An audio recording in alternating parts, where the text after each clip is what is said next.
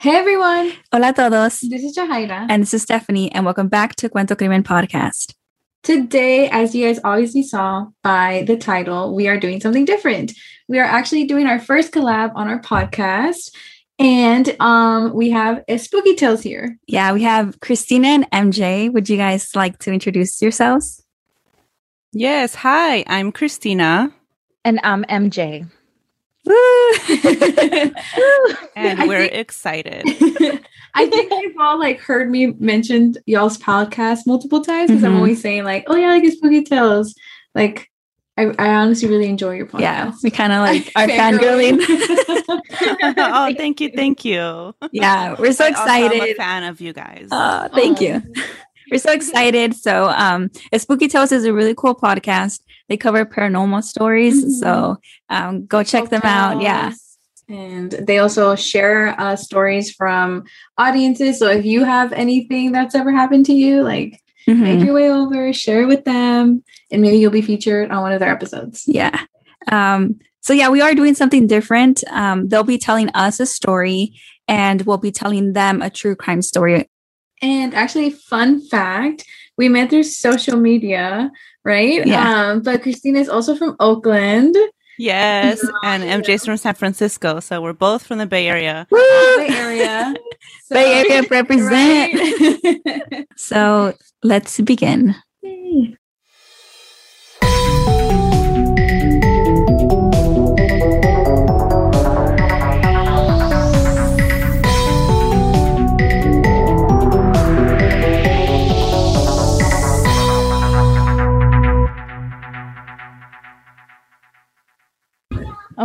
I'm sorry. your, If you hear part is first. all right. if you hear anything in the background, I apologize. my kids are running around getting ready because we're we're we're gonna do family fun what is it? Fun day Sunday? Aw. Anyways. All right. What's the story? um uh, so we're taking you to the infamous San Pedro haunting. This haunting took place over a course of three years. In 1988, Jackie Hernandez was going through a very difficult time in her life. Pregnant with her second child and going through a messy divorce, Jackie moved into a rental house at 593 West 11th Street, San Pedro, California. She was working multiple jobs and going to school part time with a very stressful personal life. Wow, mm-hmm. that's a lot. At first, things she was experiencing in her home weren't anything harmful. She would feel like she was being watched, like there was someone right behind her, but when she would turn around, there was no one. Several months passed and the activity became more noticeable. The activity at first was small. Things would disappear and reappear in different areas of the house. There would be knocking and banging heard, weird smells, things she could still rationalize. Her ex husband's home burned down and temporarily moved in with her, and that's when the activity started picking up. One night, things took a turn. Her ex husband was sitting next to her desk, and her friend was sitting down watching TV. As she walked towards her desk, a pencil holder that was on the table started to levitate, then flew at her. Al, her ex, and her just stared at each other. It was like someone had thrown it at her. She was so terrified that she ran out of her home with her son and called the police, according to, to events. I would too. Yeah, I would be like, no. Yeah, the police were not exactly happy with her story. Mm. they didn't believe her. We'll just They're leave probably it like, "Why are you calling us, loser?" but it's like, how do you explain that? You know, like, oh, this house just flew at me. Yeah, they were not happy. so soon after, Jackie had her neighbor, Susan Castañeda, over. The two were having dinner when they heard a painting that was hung in a separate room fall. When both women went to see what happened, the painting was five feet away from where it was originally. On a different occasion, Susan claims to have witnessed a lamp float seven, cr- seven feet across the room before falling at her feet. Seven feet. I would like to say that Jackie has a ride or die because no.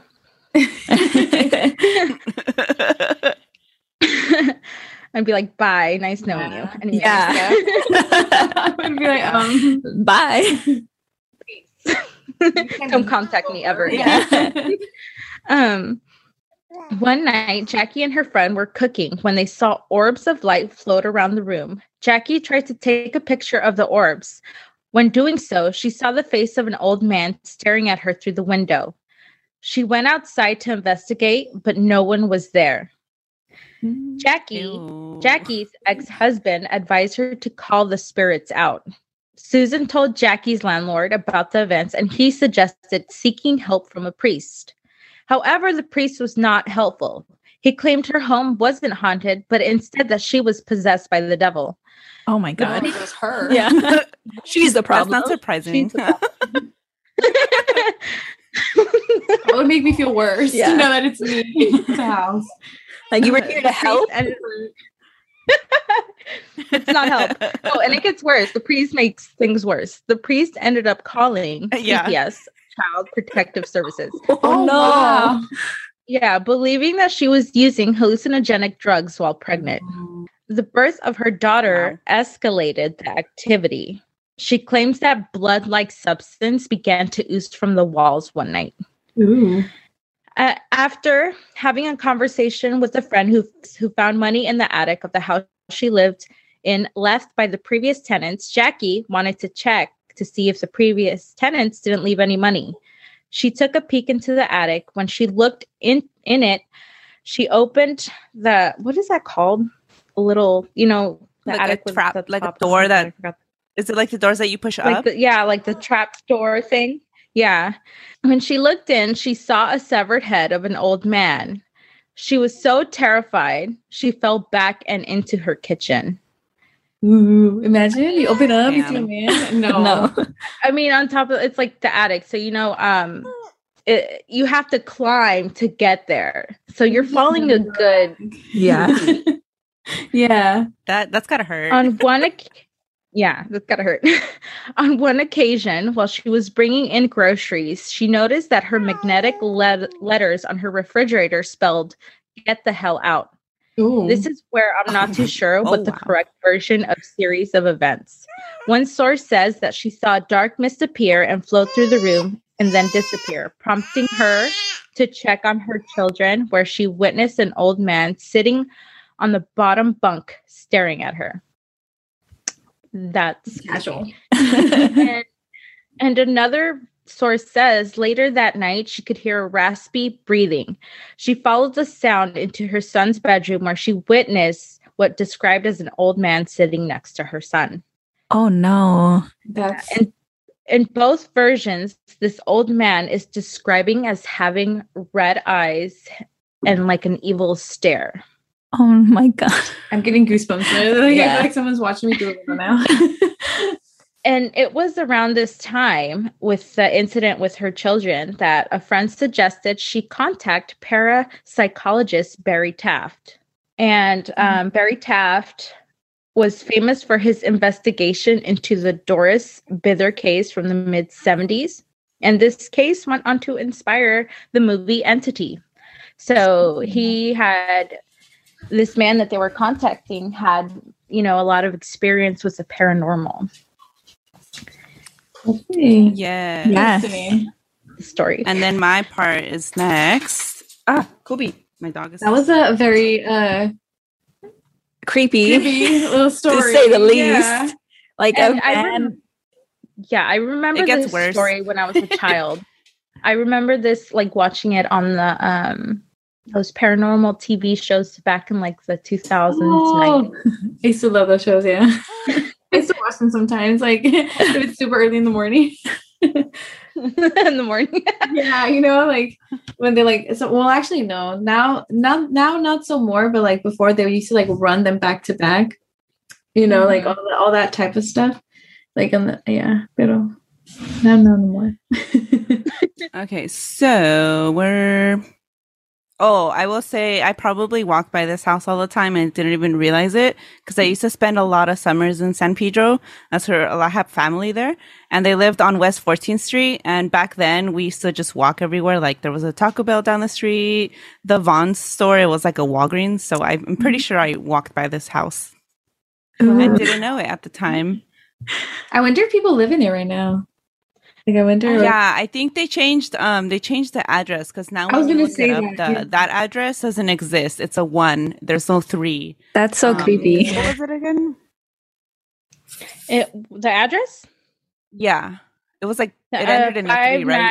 593 West 11th Street.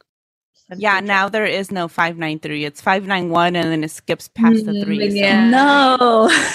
Because I'm pretty sure, like, the tenant, like, whoever lived in there after her was probably, like, counted by a lot of people who wanted to do paranormal investigations. Yeah. Or, Oh. Probably, yeah. Um, but yeah, it gets worse after the investigators arrive. So, um, oh my god, hold on, a notification blocked my fuck snooze. There we go. Okay, so after the paranormal activity, um, oh yeah, you already said that they called Barry Taff. Yes, and Barry Taff, he's got like 25 at the time, 25 years of investigating paranormal things. He had like 3,000 cases under his belt. Um, and he agreed to take on uh, Jackie Hernandez's case because it intrigued him. So on August 8th, 1989, Barry Taff and three investigators went to interview Jackie. Uh, upon entering the house, they all noticed a foul odor and no one could locate the source. The, ch- the team brought all their equipment, cameras, uh, image intensifiers, infrared detectors, uh, the whole enchilada, one could say. While the team interviewed Jackie, the paranormal activity began immediately. They heard pounding coming from the attic. And uh, Taff, Barry Taff, described this like a 200 pound rat running around the Oh my attic. That's Um, they, yeah, Rat. right? That I mean, even if there's loud. no ghost, ew. yeah. like the rat alone, ew. they also described a sensation of what they called overpressure, which is like a feeling of being underwater. And they, the team said this is often felt at haunted locations, which I didn't know. Yeah, I didn't. Um, I had no idea. Yeah. Yeah. So later that same day, the photographer Barry Conrad and cameraman Jeff Wheatcraft went into the attic and Conrad was taking pictures up there when suddenly he was pushed and the camera was snatched from him and thrown down. Um, when he went to pick it up, the lens had been separated from the camera and they were the only two up there. So obviously, like, who did this, right? It was the ghost hmm Ooh. team left pound for rat. the. it was yeah, it was. that reminds me, there's an urban legend in Sac- in the Sacramento tunnels of uh, rat people. What? really? what? We'll have to Oh, uh, cover that one day. um, uh, but back Mole to people. this 200 pound rat. yeah, right. um, so after that occurred, the team left for the night, but they maintained contact with Jackie. So then they returned on September 4th. And this time, Wheatcraft, the cameraman, he had a running with the entity that was a lot worse. So him and a different photographer, Gary Boehm, were in the attic again, taking pictures and filming when suddenly a clothesline was wrapped around Wheatcraft's neck oh my god, no. he yeah Ew. and he was like pulled up um and the the other guy gary went to help him and so um there's a picture of this Uh, obviously things can be faked right but they they said they took this picture when this happened um after that day wheatcraft the cameraman refused to set foot in the house Yeah, I would yeah. too. yeah I'd be like, I quit. I on would your quit too I retire. Yes. um, once the paranormal investigators left for good after that day, the activity activity worsened. So one night, the entities began playing with uh, Jackie's son's toys um, to, I guess, gain her attention. Um, so it threw a beach ball, and when Jackie went to go pick it up, she was grabbed by an invisible hand that pinned her down, and she couldn't breathe. When she was finally free, she grabbed the bat, ran to the attic, and yelled and yelled until the entity materialized before her.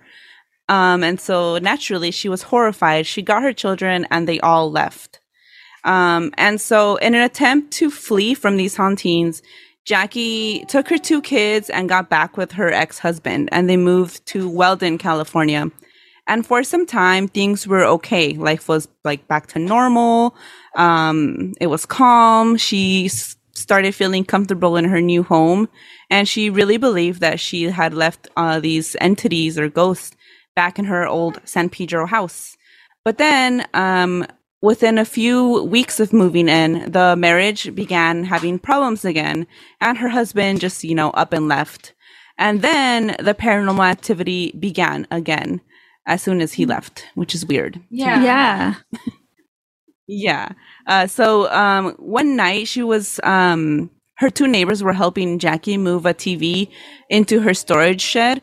And then suddenly the face of the old man appeared on the screen. And obviously the TV was unplugged and off because they were moving it into the shed. And two people witnessed this happening. And it was the same face as the attic and the window. So, ew. Same person. Ew, it followed her. Yes, Yeah. it followed her. Maybe the priest was on. The same night there was oh right yeah because um yeah she left her home right the san pedro house Mhm. and she's now in a different city but it's happening again and she's seeing the same face Hmm. um that same night there was nonstop pounding coming from the shed as if something were trying to get out Ooh. she called No. uh yeah it's mm, no no thank you. But moving is apparently not the answer here. Uh, she called uh yeah. She called barry taff and the team and they went uh they made the drive to her house and when they arrived they found that none of their electronic equipment was working. As soon as they would turn it on it would just shut off immediately even though it was working before they left. The team came to the conclusion that the their normal investigative uh, materials would not work. And so they brought out a ouija board and during their seance they contacted yeah never never that's never good. Yeah. um so in the transcript jackie wrote down some of the things and one question they asked how long have you been trapped in the spirit world? And it answered 60 years. Another one uh, did you die in san in the san pedro house? No. Where did you die? San pedro bay. Did you drown? No i was held underwater. Did you live in the san pedro house my murderer lived there so that's why he was Oh. in the house apparently oh man. That's yeah Even 10 times more spooky. This is why you have to like ask for like the Yeah. history of the house that you're buying. Like, was did anybody? yes, yeah, and then do like a limpieza when you move Yes. into a new Yeah. house. Mm-hmm. Yeah, and that's like like a custom. And I I feel like some people get a priest to come over and be like blessing everything, yeah. before you move in. like get rid of this juju, whatever it is. Get That's it. so Yeah, scary. exactly. so during the séance, the table was shaking uncontrollably, uncontrollably, and when the session ended, the same photographer that had been choked, Wheatcraft, was pushed against the wall. Poor guy. Poor guy. You can't catch your breath. that ghost did not like him. Yeah. um, and they discovered uh, during the seance that the reason this ghost didn't like him is because he looked like the guy that murdered him. Oh. It was triggering the ghost. Yes, his face was triggering him. um, let's see. During the seance, they discovered that the entity had been born in 1912 and died in 1930 in the San Pedro Bay. And when they went, um, after the seance, they went and researched old newspapers and they came to the conclusion that this was a seaman, seaman, seaman, Navy, a Navy person Herman Hendrickson. I'm so mature. Anyway, he'd been uh, he'd been found Herman. floating in the San Pedro Bay under a pier on March 25th, 1930. Um, some of the details of Hendrickson didn't match the information Jackie had from the seance, but she didn't sway from believing that Herman Hendrickson was the entity haunting her. Um, and let's see. They also came to the conclusion that the old man Jackie kept seeing in the San Pedro home was the original owner, John Damon, who passed away in the house uh, on his way to the bathroom. Ooh. Oh. apparently. Very Yeah, specific. had a- yeah, had a heart attack or something. They weren't didn't specify how he died. He just that he was on his way to the bathroom. Okay. Uh, but after the seance, the activity calmed down, and um, it's almost like Herman Hendrickson just wanted his story heard. Uh, Jackie believed that both ghosts found their peace after the seance and moved on. She moved back to the LA area during this time and did visit her old San Pedro house. And she claims that she saw an orb leave the old home and travel to a cemetery. And then it settled over a tombstone with the name John Damon, almost movie like. um, Barry Taff believes that Jackie's mental state, her marriage troubles, and stress made it easy for the negative spirits to attach themselves to her. And he had never seen an entity follow a person this many times. Um, but four years after the hauntings, Jackie says her daughter doesn't remember any of it. Her son is doing okay, um, was doing okay at the time. I don't know about now. Um, and hopefully they're all okay, right? I don't know. True.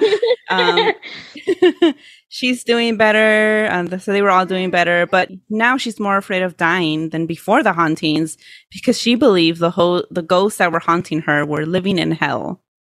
oh. Mm. Yep. Never and that is that it is that the way, case but of yeah. Jackie Hernandez. That's right? so Yeah. scary and creepy.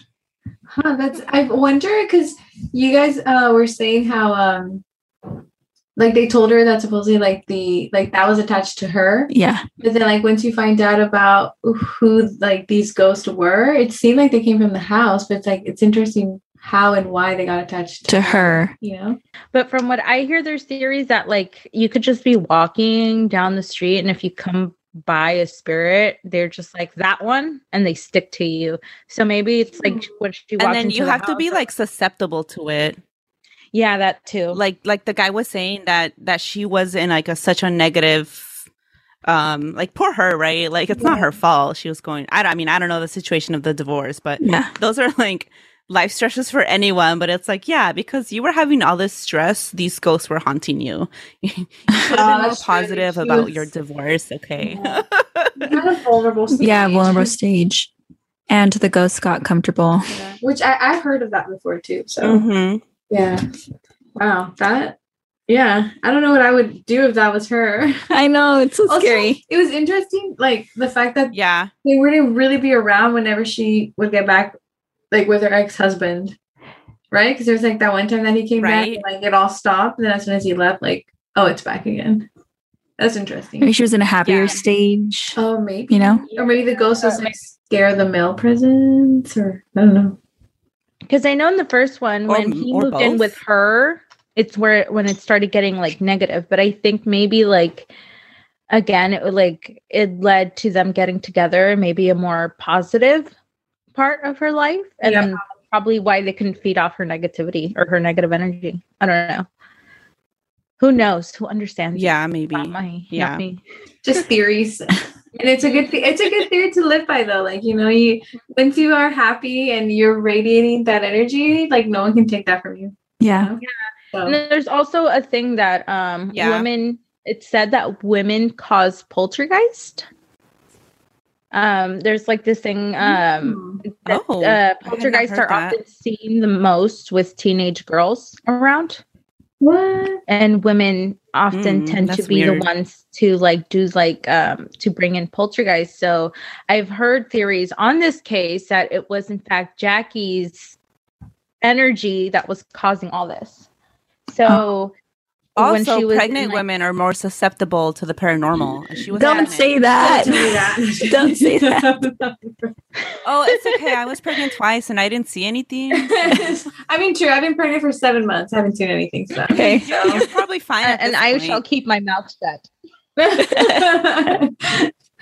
It's yeah, like, you but you're always and i shall MJ. keep that's true that is true that is so true which speaking of i saw a shadow person last night that was fun oh my god! I was just gonna tell you that too. I'm like, you have seen a lot of mul- uh, shadow people, huh? Yeah, I do. I saw one yesterday when I was like putting away the groceries, and I'm like, "Oh, are you hungry or what? I have a lot of friends. you better pay half of this grocery bill." Pay your rent. Non-binary shadow person. I love it. I like the whole title. The good thing is the good thing is that you're not scared of them and you can just shake it off, you know? Yeah. I don't. I don't know. They don't bother me. They're annoying. They're no you're just like, here we go again. Can you at least mop? I'm Menos ayuda around the house. I know. Sure. All right. Well, that was it. Thank you for sharing that story Yeah. with us. I had not heard You're it welcome. before, but I feel like I just there's just so many um paranormal stories. yeah. that- I don't know. I get really scared. I get really scared. So I'm not gonna sleep tonight. Yeah, I might not sleep tonight. All right, so this is a quick intermission, and we want to say thank you again to Spooky Tales for bringing us a story. And now we will be telling them a true crime story. So grab some snacks and sit tight. So today we do have a case from Latin America. I'm sure many of you all have heard of it, but just in case there's some that haven't, we decided to cover La Mataviejitas case. Nice. Yes, I am familiar. Yeah, It's a good one.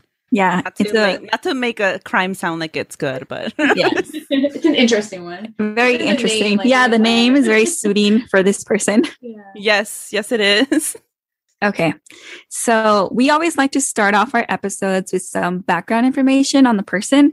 And um, in this case, we um, will talk a lot about her upbringing because it does lead to what she did and her name, La Mata Viejitas. Mhm. So to start off, her legal name was actually Juana Dayanara Barraza. Um, and like fun fact, her middle name Dayanara was actually supposed to be my middle name too. Oh. yeah, and, I, and it's not like a common name, you know. So when I read that, I was like, "Whoa!" But what are the chances there? exactly right. uh, but anyway, so Juana nació el 27 de diciembre um, in the year 1957, um, and she was born in Hidalgo, Mexico, which is just north of Mexico City. I'm not too good with geography, so I'm I'm still not too sure exactly where that's at. But you know, just to paint a picture for those of you who are, Yeah. you know, yeah. yeah. Um, her mother was Justa Samario, who was an alcoholic, and her father was Trinidad Barraza, a police officer. We read that her father abandoned her mother, la mamá de Juana, and that he left on the day that Juana was born, and he took her little brother with him. oh, It's Yeah. really sad. And so three months later, her mother, and along with Juana, they moved to um, they moved to Mexico DF. Y su madre se dedicó a las labores domésticos um, y tuvo dos hijos with another man. Mhm. So that's kind of Yeah, this case is pretty intense. So, you know, a trigger warning, right? yeah. Juana tenía prohibido salir a la calle o ir a la escuela. Like she was not allowed to do those things. oh. because of her stepfather he thought that like women had no need to go study because my like they were going to be like housewives i know like what the heck Machismo mentality. yeah yeah, yeah Ugh. Ugh. Yeah. Mhm. yeah. It gets even worse because esta um, Juana, she was actually tortured by her mother physically and verbally, um, Oh. but her stepfather did not know, and so in a way, like she actually saw him as her protector. It's kind of interesting. interesting yeah justa la mamá era alcohólica as we mentioned before and you know it is a chronic disease like we do have to say that but Mhm. still like it's just not enough to like justify what she did to her daughter you know Mhm. Right. like justa la mamá like is a whole other issue that we can like dissect and get into but like we're just gonna try to stay on Stay on track, track. Yeah. yeah, because it, it's just like an onion. Like there's just so much layers, and obviously, like I feel like if you think about it, the background or the uprising of an individual can explain so much as to why they did the actions that they did. Mhm. So okay, so going back to the case, un día, um, Justa went to a party, and she actually ended up selling her daughter for three beers. What? Wow. So, you know, Juana was sold y ella nomás tenía like 11 or 13 years old. We weren't too sure like her exact age, but she was like a preteen, you know? Um, and she was sold to a, a man who was like way older than her. Um, and you know, he would beat, he would tie, and he would rape Juana. Um, and she remained with him actually for a while, and he would, you know, again abuse her constantly. And eventually, Juana se embarazó, um, and she had her first son. Yeah. We read that I think her mother told everyone that she had like ran away, but you know, she was the one that sold her. Oh wow. and okay. yeah, like, and her stepfather didn't know that this was going on. And so when he did find out, like that was about three months after giving birth, los hermanos del padrastro rescued her. Oh, okay. I was I was gonna ask if they just left her over there or if they so that's good at least. They Yeah. Yeah. y la mamá de Juana um, actually ended up dying de cirrhosis hep- hepática. Mhm. Hepatica, sorry. Uh-huh. Which is basically like just it's you know disease caused by alcohol abuse. It damages your liver, and then you know the person just kind of you know, Passes. yeah. Mhm. Mhm. And Juana was 18 years old when this happened. And obviously, you know, like they had a rough past. Entonces, when she did pass, Juana says that she felt nothing from her mother's death. Like it was just kind of like, well, Well, yeah, she caused her a lot of trauma. yeah, Yeah. older, like Yeah.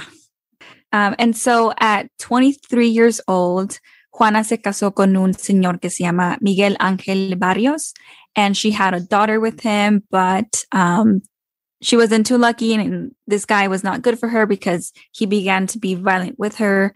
So then she started a new relationship with a man named Felix Juarez, but he too began to be very violent with her. So like it, you know, didn't last long.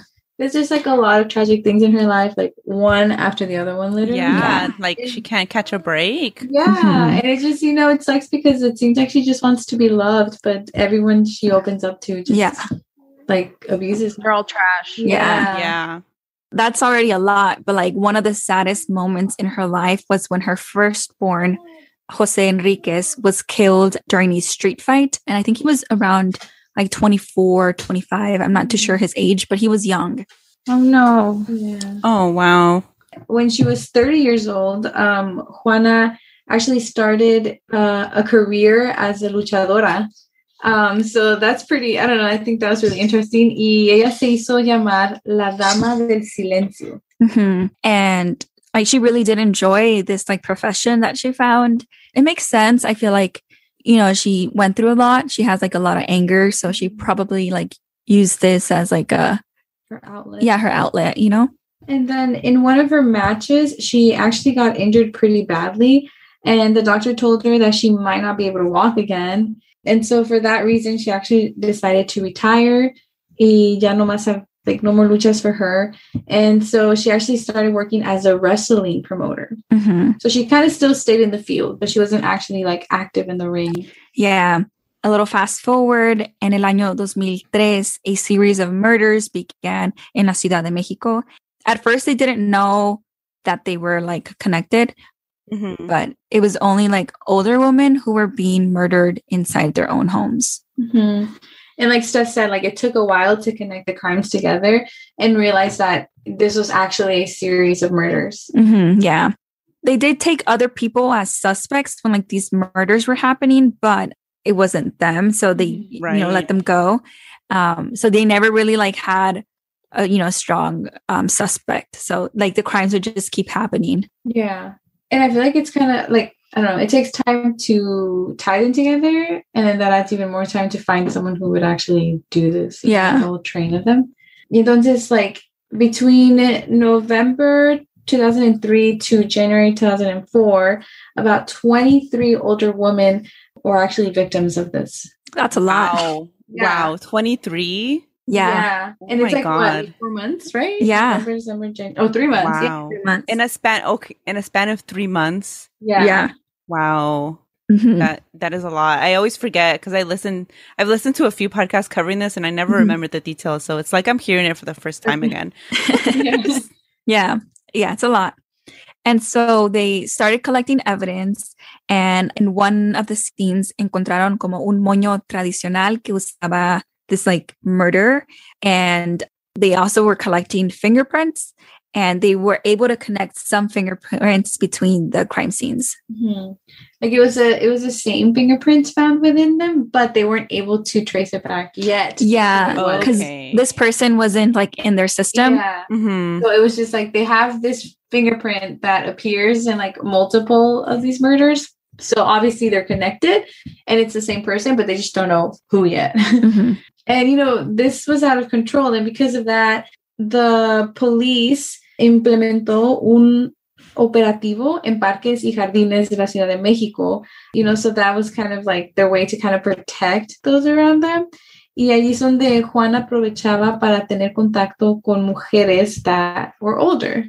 Yeah, I think like they wanted to like catch her in action, you know. I mean, they didn't really know who they were looking Yeah, for. At this point, like, Yeah. yeah. it was Juana who was like talking to these women, but they knew like whoever it was, Yeah. like that's where I guess they were targeting these older women, which is like at parks and like jardines around. la ciudad. Okay. Mhm. Yeah.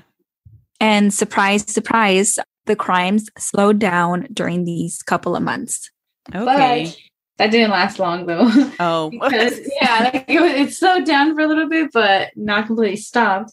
Um, the 25th of January of 2006, Juana Barraza se levantó and you know she prepared breakfast. It was like a regular day. Uh, so she gave breakfast, you know, to her kids, Emma y José, quienes se fueron a la escuela.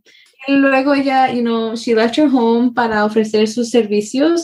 She was actually like a, a house a housekeeper. Um, so you know, she sent her kids off and she was like, okay, I'm gonna go out and do my work, get my money. Mhm. Yeah. Yeah. Y como, yeah. y como a las 11 de la mañana, Juana estaba por la calle José Jasó cuando vio a Ana María, una mujer viuda que vivía en una colonia. And I think Juana assumed that she like lived alone. So she found a target. Yeah. and Ana Maria, you know, was just getting back from her grocery shopping. So she had a bunch of bags uh, with her. And, you know, she is an older woman. So even then, she's going to like kind of walk kind of slow, you know. Entonces, Juana aprovechó y se acercó a ella and, you know, was just offering her help. And she's like, yeah, I can help carry these bags all the way to your house, you know, like no biggie. Ujú. Cuando estaban afuera del apartamento de Ana María, Juana le comentó que se dedicaba a hacer servicios de lavado y, y de planchado. And Ana María, la mujer de 84 años, le ofreció 22 pesos por lavar una docena de ropa. Pero Juana dijo que era muy poco, and um, I think it is I mean, that sounds so like yeah, that's Yeah. that's bit. so 22 little. pesos. Yeah, that's like depending on how much like the dollar is, but that's like Yeah. not even a dollar. Yeah. No, wow. Not in these times. Yeah. Yeah. Entonces Juana le dijo que era muy poco y le respondió. Entonces Ana María le contestó, así son siempre las gatas, quieren ganar demasiado. End quote. rude. That's kind of rude. Yeah. It it is rude. Like, and yeah. it's, it's it's it's work, you know. And I feel like I don't know. They always like want to like, como se dice like. Low ball. Local. Yeah. like, oh yeah, yeah, sometimes. But yeah, basically, you know. And it's like no, like como dice, you know, like twenty two pesos. It's nothing. Yeah. Nothing. That's messed up. Yeah. I'd be offended. Yeah, she Yeah, was. Juana was very She- yes.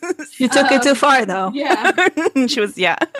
Because you know, I mean, she already had something against older women. Mm-hmm. And, you know, it, that could have came from like her mom's, you know, the relationship that she had with. her Yeah, like she had that like mother figure Yeah, dysfunction. I don't know. and then I Yeah. think also like super side note, so we're not gonna go into it, but I think there was also something about like how her mom and her grandma kind of had like a an altercation with the men. I don't know if this is still her stepfather, but I think like they said que estaba con su abuelita, and then he left his grandma to go with her mom. Mhm. So there was just like I don't Oh. know. Yeah, there was like a whole mess, but yeah, Yeah.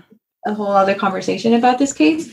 But that could have also been like, you know, she just never had like good Um, quote, um, good Anything. relationship, yeah, with a mother figure. Yeah. And so um, you know, like Steph said, like obviously she got offended by this and she felt so disrespected by the comment that Ana Maria made. And of course, uh, she ended up killing Ana Maria. Yeah, so she grabbed her and pretty much choked her until like she died. Strangled yeah, her. strangled her. And that's also how she would like kill most of her victims. She would just find like Mm. objects around and just strangle them. Yeah, like whatever's like near her. Yeah. Okay. Yeah. But this was the last crime that she ever made. Yeah.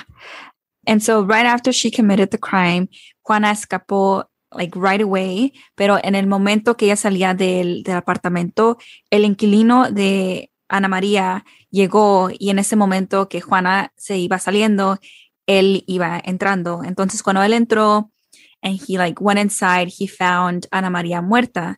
And so he ran out after Juana for like two blocks and uh, luckily se encontró a unos policías. Okay. Yeah. Like what were the odds though, you know, that Right. were gonna walk in in that moment to Mhm. find her.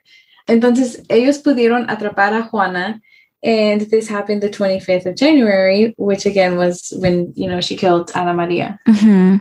And all of her victims were women aged 60 or over and who lived alone or at least um, were home alone in that moment. Mhm. And she made the old ladies believe that she was a nurse, a social worker, or, or you know, some kind of like, Someone they could trust. yeah, Mhm. like just offering offering her help, you know, like, hey, like I'm here for you, you know, type Yeah. of thing. Uh, with like domestic work, pues. Mm-hmm. But then you know once like these women would accept the help and kind of like invite her in uh, she would then beat sexually abuse strangle and kill these older women Mhm. Ugh, yeah I know, like- it's very disturbing. terrible. Juana fue condenada en el 2008 with 759 years of prison. Que I know it's Yeah. so much, but yeah, es la condena más larga en la historia de México. Wow. Okay. I did not remember that. Wow. That's that's a lot. Yeah. it is and it's not, i mean okay like super side note again but 759 years like do they really think that she's going to live up to 759 years i don't know I never, I never understood those cases that go over like 100 years i'm just like it's not you, you know like a human typically what? It almost feels like it's like sending trying to send a message really like right i guess Yeah. So they also have like this lay um this lay this is spanglish they also have this um law that kind of permits like if you have like 50 you know years um you could possibly have you know like be let out early or like be let out conditionally okay. but you know even then by then she's probably going to be like 98 years old Yeah. I think like you have to complete 50 years of your sentence and then you could be eligible for that. But Okay. um we're not too sure about that. We don't not um, Yeah.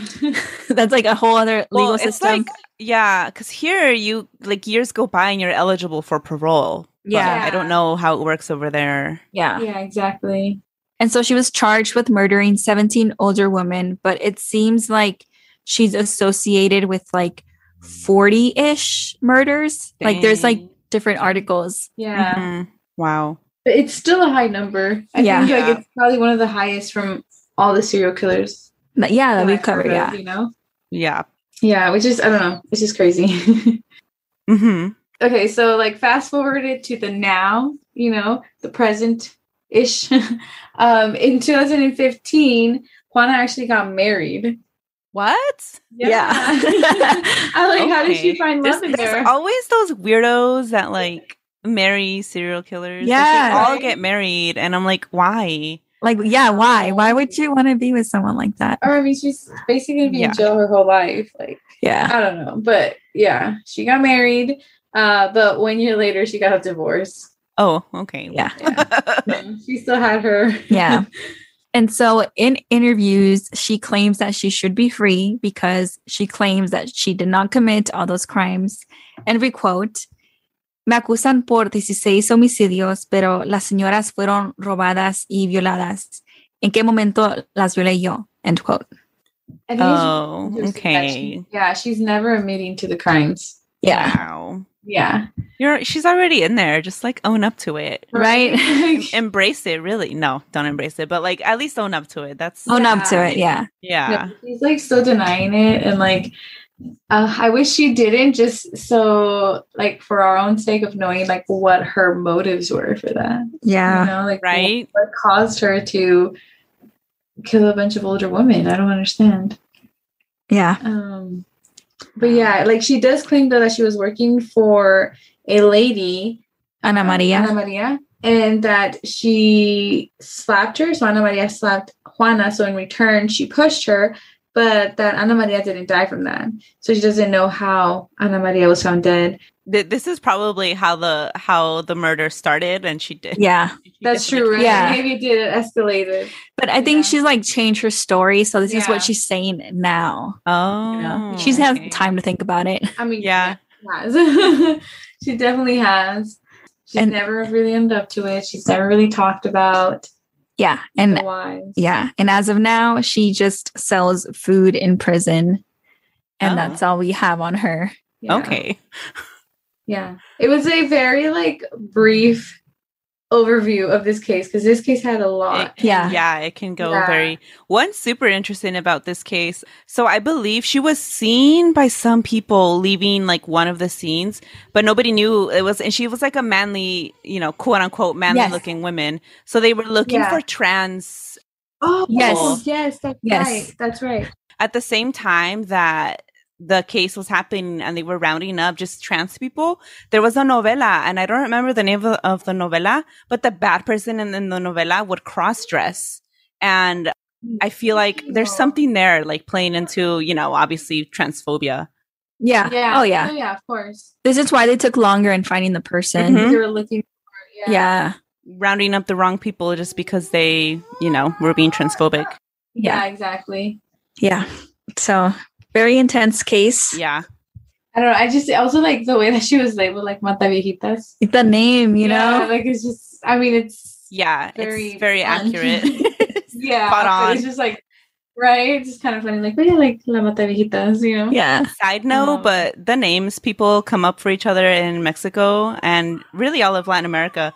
Like I'll hear my parents telling like telling stories about their childhood friends. They literally do not know some of these people's names. They're like, yeah, Yeah. El Vinos, blah blah blah, and I'm like, they don't know what his name was or El no sé qué, and they're like based on what people look like. Yes, I think like actually that's really funny. I think yesterday I was having a conversation with uh, my boyfriend's parents, and like you know they were talking about that like family friends, but their names like I think there's like a person named La Fresa. Yeah, Yeah.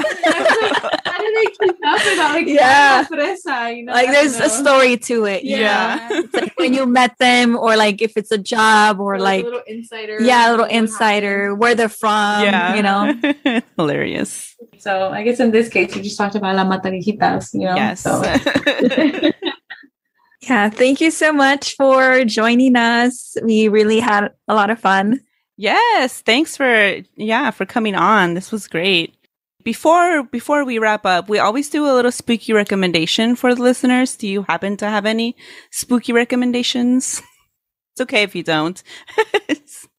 Wait, spooky recommendations, like in one sense. like a spooky show, spooky movie, spooky podcast, book, anything that is spooky that anyone can consume. I love it. Um, well, aside um, from your uh, podcast, when I want to like get in a, a spooky one, and I think I, I talked about this one too. Oh it's, yeah. it's pretty funny. It's called um, STD. It's called Scared to Death. oh my god, I love them. right? yes. Yeah, and I, I just think it's so funny how they go back and forth, like with fighting with each other, or like Yeah. I don't know the reaction to one another. So yeah, I would say that that's a good podcast. Um, I'm trying to think of a movie, but like I feel like I blank out, and then as soon as like I'm stopped, yeah. I'm gonna think of all these movies because I love watching like like creepy, spooky movies. You know what I mean? God dang it! Let me think. I like I love a spooky. Yeah, you know? do. I'm, try- I'm trying to think of like not like the because lately, you know, lately I haven't really like been list, like watching a lot of stuff. What is It gets busy. Especially this been time of year. yeah. Um, oh, I, I don't know what shows you've been watching. well, I don't know either, but this is just like another like one that probably most people know, but if they have not, I would definitely recommend American Horror Story. Nice. I don't know. I don't know if you watch them or even like Black Mirror. Black I know Oh, I yes, watched that. Black Mirror is good. Very, I don't Yeah. know. I think they're not. I like those shows because they're not so much of like just like scary, scary, scary stuff. It's just mostly like like literally like creepy, spooky things. Yeah, It's like you're you just you're left so puzzled. Like Yeah. what? Yeah. So I would I would recommend those for sure. Like if they if they uh do watch uh American Horror Story, I really like the first three seasons. After that, it gets kind of Yeah. a little bit weird. I try to keep up with the new one, but um I, I don't know. I got lost with it because like all of a sudden it like switches from like vampire type things to like aliens. So Yeah. I didn't really I didn't really get that part. Wait, no, one more. Sorry, Bates Motel. It's not a it's not a creepy show, but well, I've been thinking about watching that. Yeah, I recommend it. Okay, okay. It's pretty cool. Yeah. So my spooky recommendation this week is a podcast as well. It's called Guess Spooky. It's hosted by a married couple. I gotta pull up their names because I forget. That's funny. They're always a married couple. Yes. so yes, Guess Spooky podcast is hosted by Kevin and Andres, two married guys sharing stories of paranormal encounters, urban legends, true crime, and other scary things from around the world. Okay, cool. Yes, it's a lot I'll of check fun. them out. They um they do and I don't mind this as much on any of podcasts I listen to, but I know some people are super picky about it. They they do go on a lot of little rants, but I like them. So they're super funny, but yeah, it's it's really good. Ooh, okay. I'll check them out. Give them a follow. I actually really like the little rants sometimes. I I do. I do. They're fun. right? Before we go, anything else you guys want to add on? I don't think so. Just a big thank you again for collabing with us. It was, it was fun. Um, definitely enjoyed the uh, story from earlier today. Yeah. Yes, yeah, it was it was great um having having this episode. It's going to be a good one. I hope that our audience, our listeners enjoy this episode and um, they have a lot more episodes over on their podcast, Yeah, make sure also to give them a follow. They're just at Spooky Tales. on- Es Spookitos. Es Spooky, yeah. Make sure the E is there. Yeah. yes. Um, and yeah, check them out, give them a follow, give them some likes. They have really cool merch as well. Yeah. So I would definitely go on over there and check it out. Yeah. So yeah. Anything else that y'all would like to say before we wrap it up? Um, no, no, just thank you for uh having us. This was very fun. It was. Yeah. Yay. And uh you guys are officially the first um guest on our podcast. Yeah. Oh, how exciting! That's awesome. yes. All right. Thank you so much. And we will see y'all on Wednesday, our regular episode day.